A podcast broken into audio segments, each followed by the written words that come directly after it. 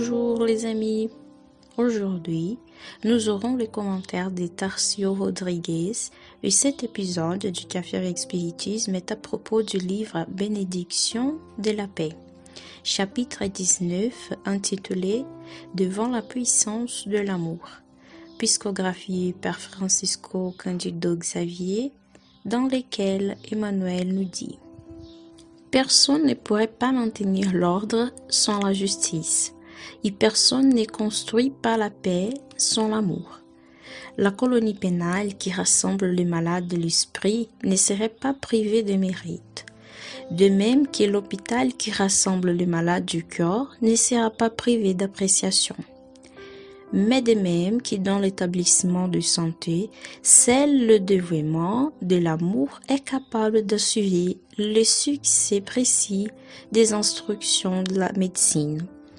Dans l'établissement de régénération, seul le travail d'amour garantit le recouvrement de la loi qui définit les dispositions pour l'équilibre social. Beaucoup parleront d'un effort correctif face aux erreurs du monde. Vous n'ignorera pas leur raison quand intègre et avant toute mesure de coercition, vous ferez référence à l'amour qui restaure.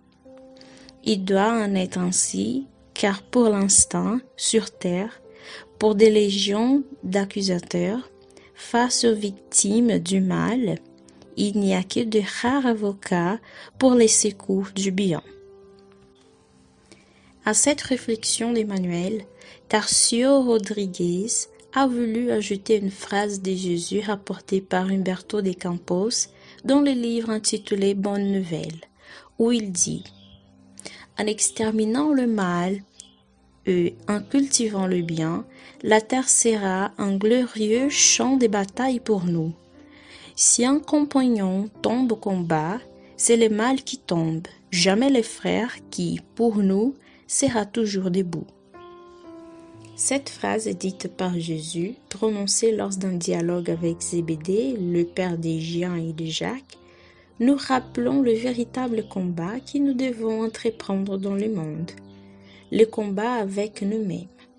Il est vrai que nos actions et nos pensées influencent tout le temps tout ce qui nous entoure mais cela ne fait que renforcer encore plus la nécessité d'être meilleur pour que notre meilleur serve d'exemple et d'inspiration pour l'autre.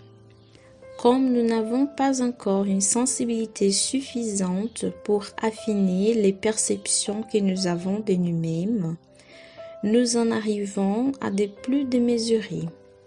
Un instant, nous disons que nous sommes incapables et que rien de ce que nous faisons n'apporte quoi que ce soit.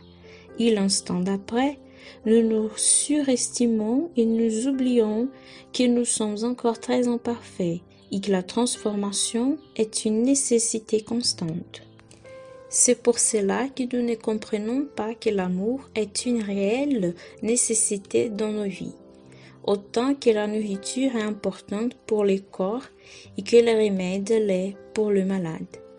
Avec l'amour, la compassion, la tolérance, l'empathie, nous nous rendons compte que chacun a son temps, ses limites, ses maladies.